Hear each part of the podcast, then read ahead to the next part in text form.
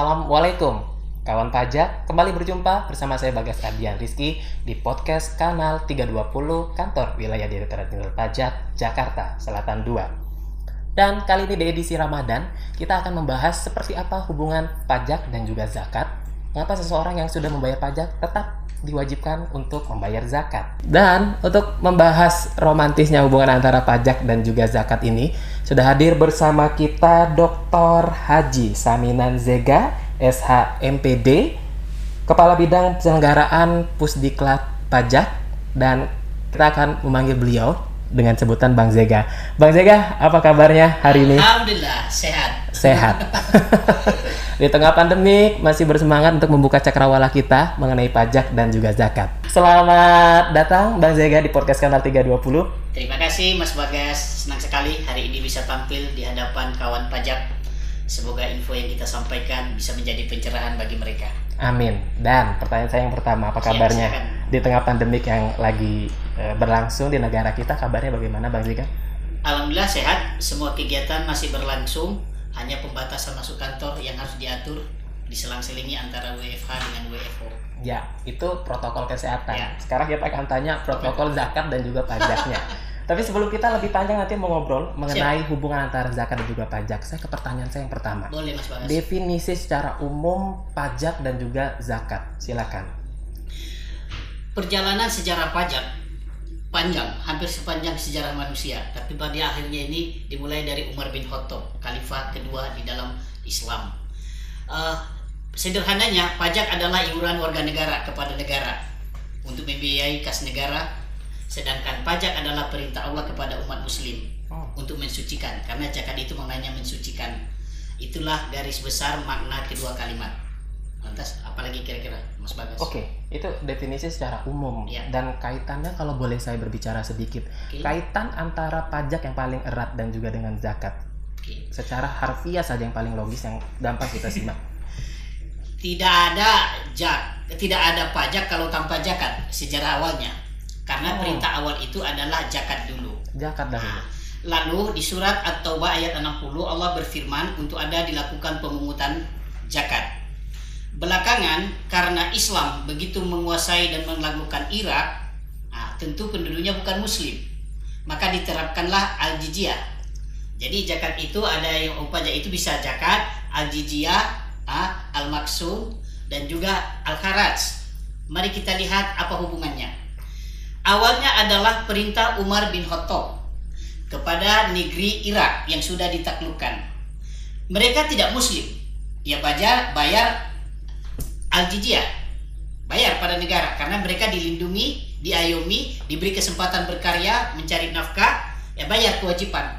Tapi ingat, al-jizyah ini adalah untuk bukan non muslim. Hmm. Setelah negeri itu ditaklukkan diatur, tanah-tanah dikembalikan kepada rakyat. Mereka dibolehkan untuk mengelola, mencari nafkah, akhirnya punya penghasilan. Ternyata setelah mereka masuk Islam, itu bukan jizyah yang diterapkan. Ah, Itulah dikenakan al-kharaj, pajak.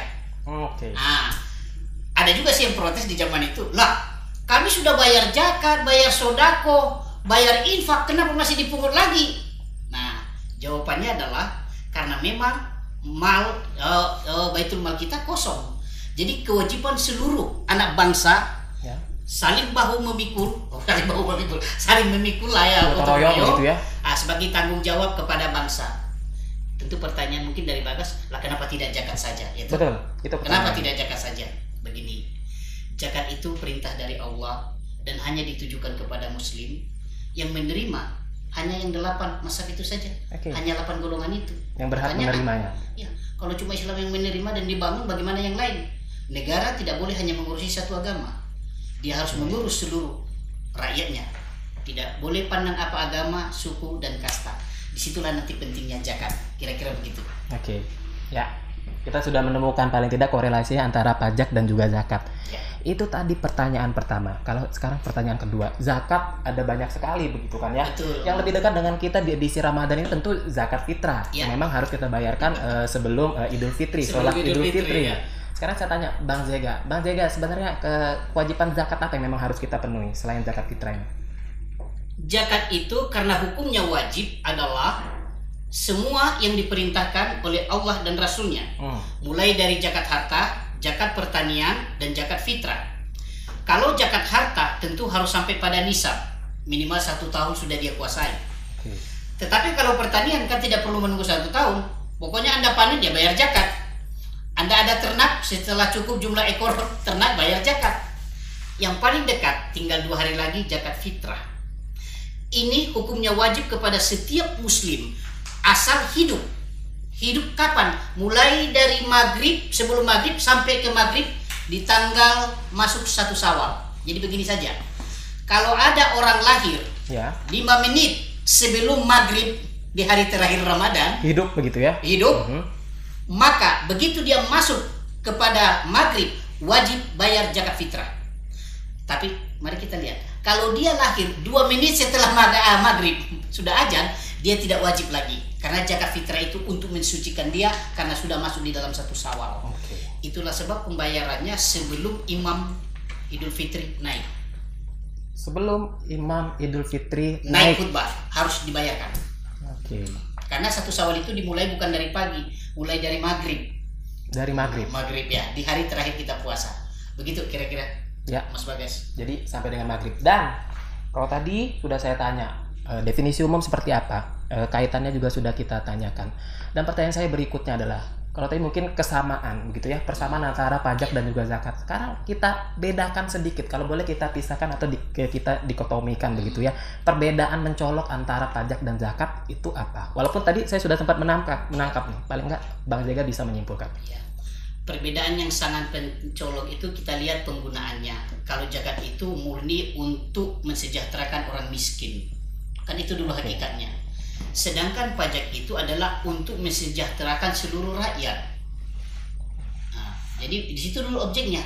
Jadi kalau zakat tidak akan bisa kita alihkan penggunaannya karena sudah dipaku mati aturannya sesuai perintah Allah. Pajak fleksibel, besarnya boleh sesuai kebutuhan, Mhm, Nah, pembayarannya bisa diatur kapan saja, mhm. bahkan bisa dihapus. Nah, mari kita lihat contoh. Zakat untuk memberi mobil sampai bulan 5 ditanggung negara kan? Gak usah bayar. Tapi kalau zakat tidak bisa, saya, saya ulangi, pajak. Pajak, Pajak pajak, untuk beli mobil. Oh, zakat beli mobil mana ada. Saya udah mau protes tapi udah diralat duluan oleh Bang Jaga tadi. Jadi itu yang paling utama penggunaannya, Nah, sifatnya, kemudian asal. Kalau asal dari zakat ialah hartanya. Nah, sedangkan pajak itu kan dari penghasilan dia.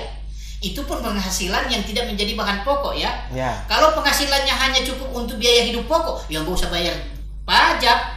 Itulah gunanya disebut penghasilan Tidak tidak, kena kena pajak. Ah, kalau zakat batas minimal maksimal yang dilihat, tapi kalau pajak batas maksimal yang dilihat. Itu perbedaan yang paling utama. Jadi batas minimal begitu ya. Ya. Kalau di pajak ada PPKP, Ya. kalau di zakat tadi ada batas minimal. Siap, siap. Oke. Tapi aku harus tambahi dulu Mas Bagas yang Apa paling prinsipil perbedaan-perbedaan makna ini di dalam kehidupan masyarakat. Mhm. Apalagi ada kelompok-kelompok yang mengeluarkan statement, oh zakat itu jalim, Eh, zakat pajak itu jalim, Zalim. pajak itu haram. Kita bisa mentahkan kalimat ini Dengan apa? dengan apa? Dalil juga. Saya mau tanya, Islam itu rahmatan lil alamin, Ya. harus rahmat bagi semua.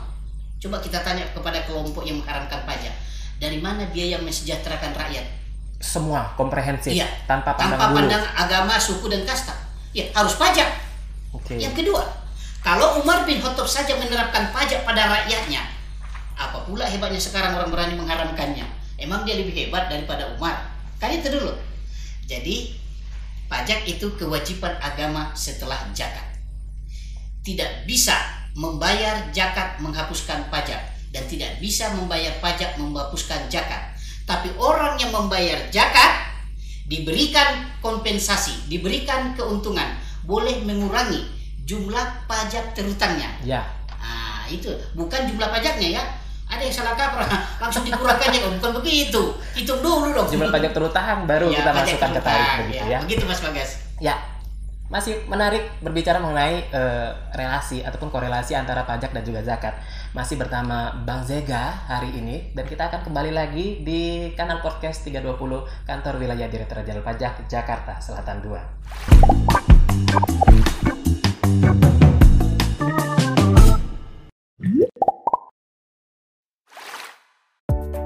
Menjadi sukses dimulai dengan lebih bijaksana dalam mengelola waktu. Ada tiga alasan mengapa Anda harus melaporkan SPT tahunan lebih awal. Bebas dari rasa was-was, merasa lebih tenang, bisa fokus pada pencapaian Anda berikutnya. Lapor SPT lebih awal tidak hanya menentukan masa depan Anda, tapi juga seluruh bangsa Indonesia. Saya sudah lapor SPT. Bagaimana dengan Anda?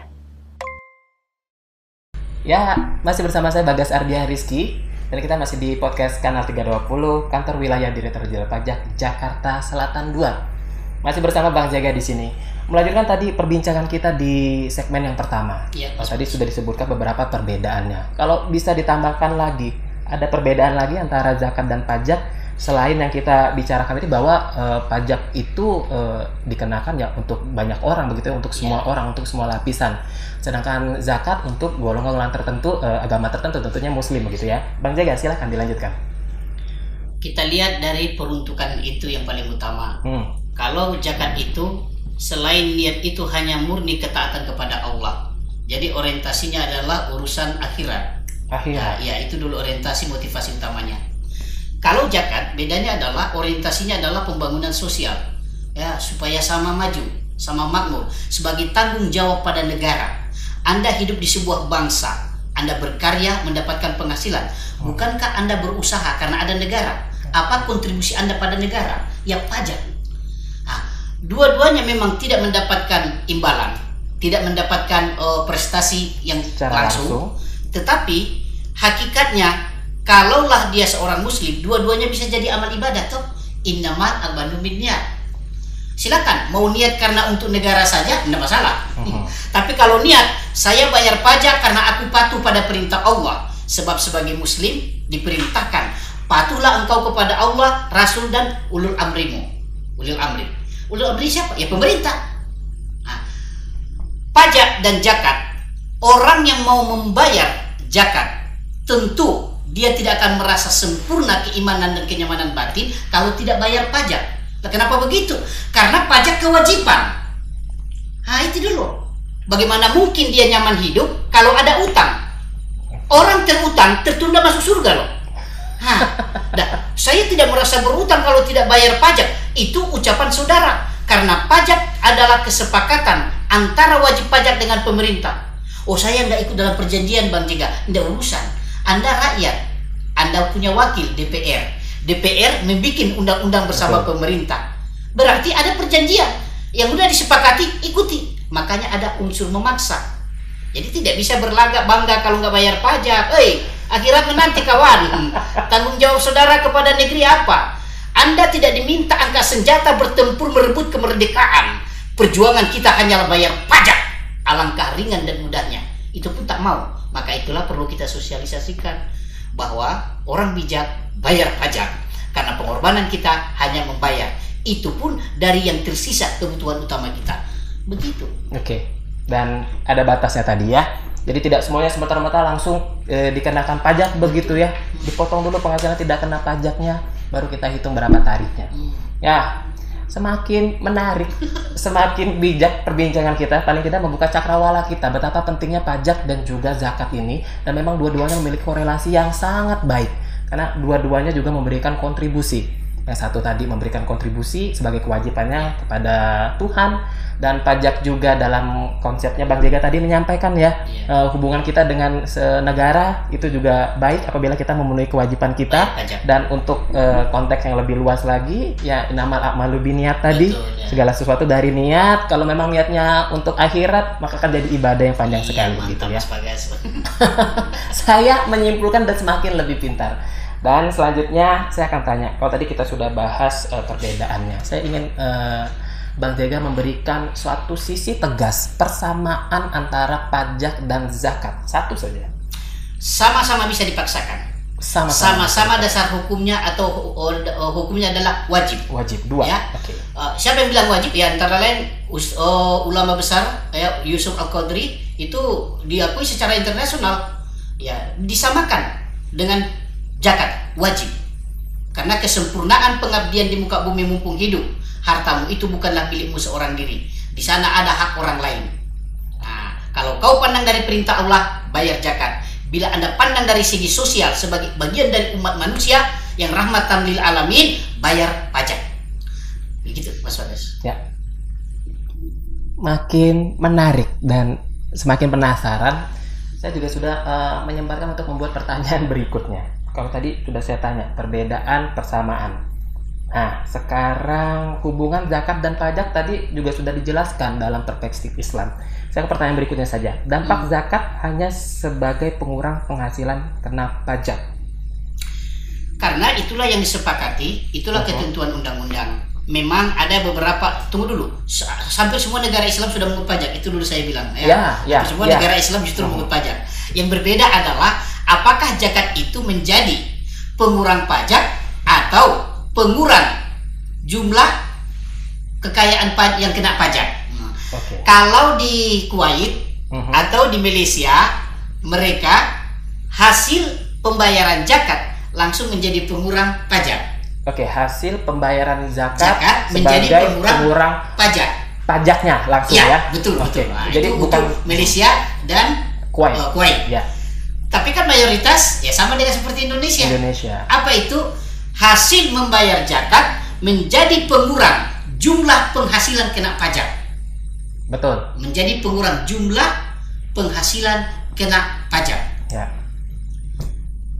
Ya udah sangat adil sih adil sangat adil dan dari dua-duanya mau diterapkan di Kuwait Malaysia dan juga Indonesia ada kelebihan kekurangan tapi kan sekali lagi di dalam pajak kan ada pengampunan ada dispensasi ya. ada penundaan kita ya betul bukan kita saya ingin bilangin pajak tidak akan diterapkan kalau dia tidak mampu selesai ya itu saja ah, betul jadi tidak ada tidak perlu ada keluhan anda tidak mampu oke buktikan saudara tidak perlu bayar pajak nggak masalah dihapus. Itulah gunanya ada peradilan pajak bila perlu itu. Betul. Kalau ada keberatan. Jadi yang diminta dari Anda adalah hanya setetes dari seluruh hartamu. Itu pun harta yang berlebihan, bukan harta untuk kebutuhan pokokmu. Okay. Jadi sangat rasional, sangat bernilai ibadah orang yang mau bayar pajak. Orang yang mau membayar pajak. Karena dengan itu dia bisa menghadap Allah bahwa dia sudah menunaikan tugas sebagai hamba patuh pada ulul amrinya, patuh pada rasulnya, dan patuh kepada Allahnya. Informatif dan yang paling penting, saya merasakan betapa berkahnya hari ini kedatangan Dr. Saminan Zega yang sudah memberikan informasi yang luar biasa terkait pajak dan juga zakat dan masih bersama Bang Zega di sini. Itu menarik nih. Pajak dan zakat ada konteksnya konteks kemampuan, kapabilitas.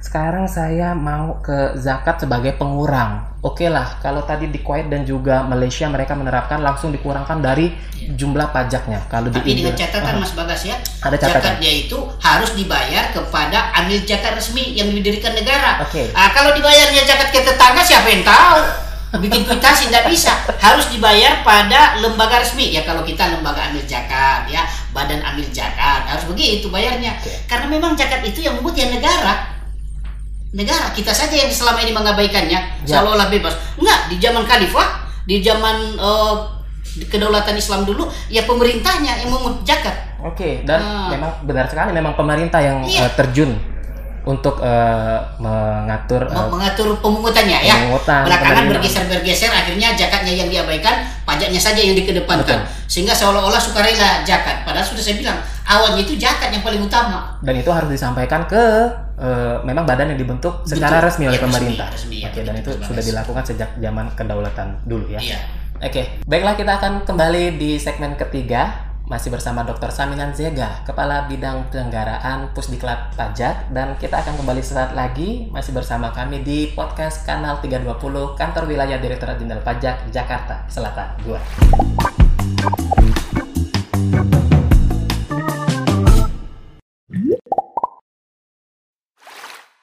Ya, kembali lagi bersama Bang Zega dan juga saya Bagas Ardia Rizky di podcast Kanal 320 Kanwil DJP Jakarta Selatan 2.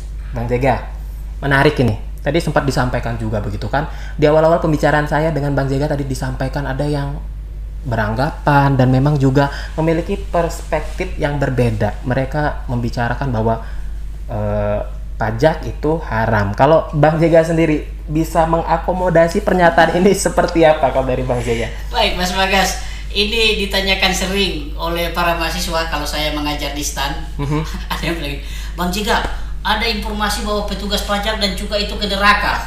saya kaget. Jadi saya sedikit berkurang semangat saya be- belajar ini. Begini sajalah. Lihat dulu kenapa cerita itu ada. Awalnya kan sudah bagus-bagus bayar zakat, Mhm. bayar jizyah di zaman Umar sampai para sahabat seterusnya sampai zaman eh, Ambasia, Umayyah. Setelah itu kan terjadi kerajaan-kerajaan. Oke. Nah, kerajaan-kerajaan ini punya hulu balang hulu balang yang memungut dari rakyat. Oke. Yang besarnya suka-suka ya mereka pemungut. Mhm. Tidak ada dasarnya, tidak ada ketentuannya dan mereka melakukannya betul-betul zalim secara paksa. Sudahlah tidak berdasar, sudahlah dia bukan berwenang, cara memungutnya sesuka-suka melakukan kejaliman. Yang konyol adalah sebagian besar yang mereka pungut itu untuk kepentingan pribadi mereka, Oke. bukan dikembalikan untuk kesejahteraan rakyatnya. Di situlah maka timbul statement pemungut pajak dan cukai ke neraka Oke. gara-gara pelakunya. Padahal kalau sekarang kita hidup di zaman sekarang sebagai bangsa, zakat itu eh, bukan zakat, pajak Pajak. itu bukan paksaan dalam arti bukan kesewenang-wenangan, tapi hasil kesepakatan, Betul. perjanjian sudah disetujui. Yang kedua, ada alasan pemaaf pengampun kalau tidak sanggup. Yang ketiga, semua pegawai pajak kalaupun ada gaji bukan berarti langsung kita ambil dari wajib dari hasil pajak. Enggak, masuk kas negara dulu. Yang diterima oleh pegawai pajak adalah sesuai hukum, sesuai ketentuan, sesuai undang-undang. Jadi halal. Makanya ada yang sampai yang bertanya, Bang, kami dengar ada penghasilan kita dari hasil jual yang haram itu minuman keras, Iya. kan dipajak, tembakau, eh, cukai, begitu juga cukai, oh, oh, minuman alkohol. Efek-efek yang lebih merugikan begitu ya. Halal nggak bang? Kalau karena gaji kita berasal dari situ, kan itu yang jadi persoalan mereka sekarang Ya. yang belajar itu. Begini Mas Bagas dan kawan pajak, Anda berkarya bagi negeri, karyamu diapresiasi dengan gaji, maka Allah hanya melihat yang kau terima itu adalah hasil karyamu jerih payahmu, bukan karena dari mana uang itu diberikan kepadamu. Jadi tidak ada urusan kalau dia hasil misalnya yang kau anggap haram, dia hasil penjualan yang Anda anggap tidak pantas, bukan urusan lagi. Karena Anda dibayar bukan karena hasil jualan yang tidak kau yang tidak kau sukai, Oke. tapi Anda dibayar hasil karyamu pada bangsamu, pada negerimu. Jadi berlegalah hati. Sebagai pegawai pajak itu adalah amat ibadah karena kita mewakili ya pemerintah. Kalau enggak siapa? 80% APBN Lebih. kita dari pajak. Timbul tenggelam bangsa ini ada di atas pundak para yang wajib pajak. Jadi saudara-saudara yang membayar pajak, kalau Anda melihat pegawai negeri santai-santai enak menikmati hidup, naik mobil, ya, Anda boleh berkata dalam hati, Anda bisa begitu hebat karena aku pembayar pajak. Nah, itu pun kalau Anda lihat mewah-mewah banget ya. Tapi jangan lupa yang mereka terima kalau memang benar halal nggak usah begitu kali. Tapi intinya adalah bangsa ini hebat nanti karena ada wajib pajak yang jujur. Tanpa pajak Indonesia tidak ada karena 80% diambil dari pajak. Berapa sih hasil karya bumi kita ini? Berapa sih penghasilan dari tempat lainnya? Jadi sekali lagi, pajak itulah tulang punggung mau maju atau tidak bangsa ini. Dan itu diambil dari orang-orang yang tulus berkorban demi bangsa. Karena perjuangan dia cukup sekedar menyisikan segelintir setetes dari penghasilan yang dia dapatkan. Ya, cerah sekali hari ini bersama Bang Zega.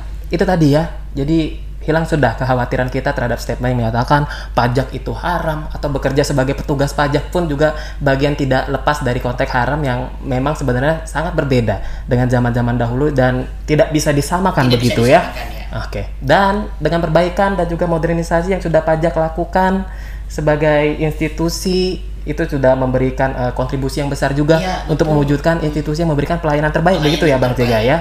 Dan satu lagi konsepnya eh, ini sangat berbeda dengan apa yang memang kita dapatkan dari eh, perspektif lain yang yang juga menyampaikan terlebih dahulu bahwa pajak itu haram. Dan kalau saya ingin meminta kepada Bang Zega Siap.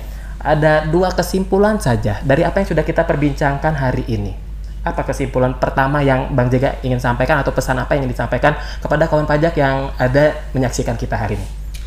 Baik, kawan pajak yang dimuliakan Allah, kita semua anak bangsa satu punya kewajiban dalam hidup ini untuk bayar pajak. Oke. Dua, kepada yang muslim, sempurnakan keimanan kita dengan cara bayar zakat dan bayar pajak. Jangan pilih salah satu, sebab keduanya hukumnya adalah wajib. Itulah pendapat para ulama yang diikuti mayoritas di seluruh dunia. Karena kewajiban membayar pajak adalah bagian dari ketaatan kepada perintah Allah. Demikian. Ya, singkat, tegas, dan pasti. Oke, masih menarik ya untuk membahas beberapa pertanyaan bersama uh, Dr. Saminan Zega hari ini. Tapi kita harus menyelesaikan dulu podcast kita, podcast kanal 320 Kantor Wilayah Direktur Jenderal Pajak Jakarta Selatan 2. Saya mengucapkan terima kasih sekali lagi kepada Bang Zega, Sama-sama Mas Bagas. Dr. Saminan Zega, Kepala Bidang Penyelenggaraan Pusdiklat Pajak. Demikianlah podcast Kanal 320 Kantor Wilayah Direktur Jenderal Pajak Jakarta Selatan 2 membahas kaitan erat antara pajak dan juga zakat. Saya Bagas Ardia Rizky, undur diri dan salam sayang dan salam hormat dari kami. Wassalamualaikum. Waalaikumsalam.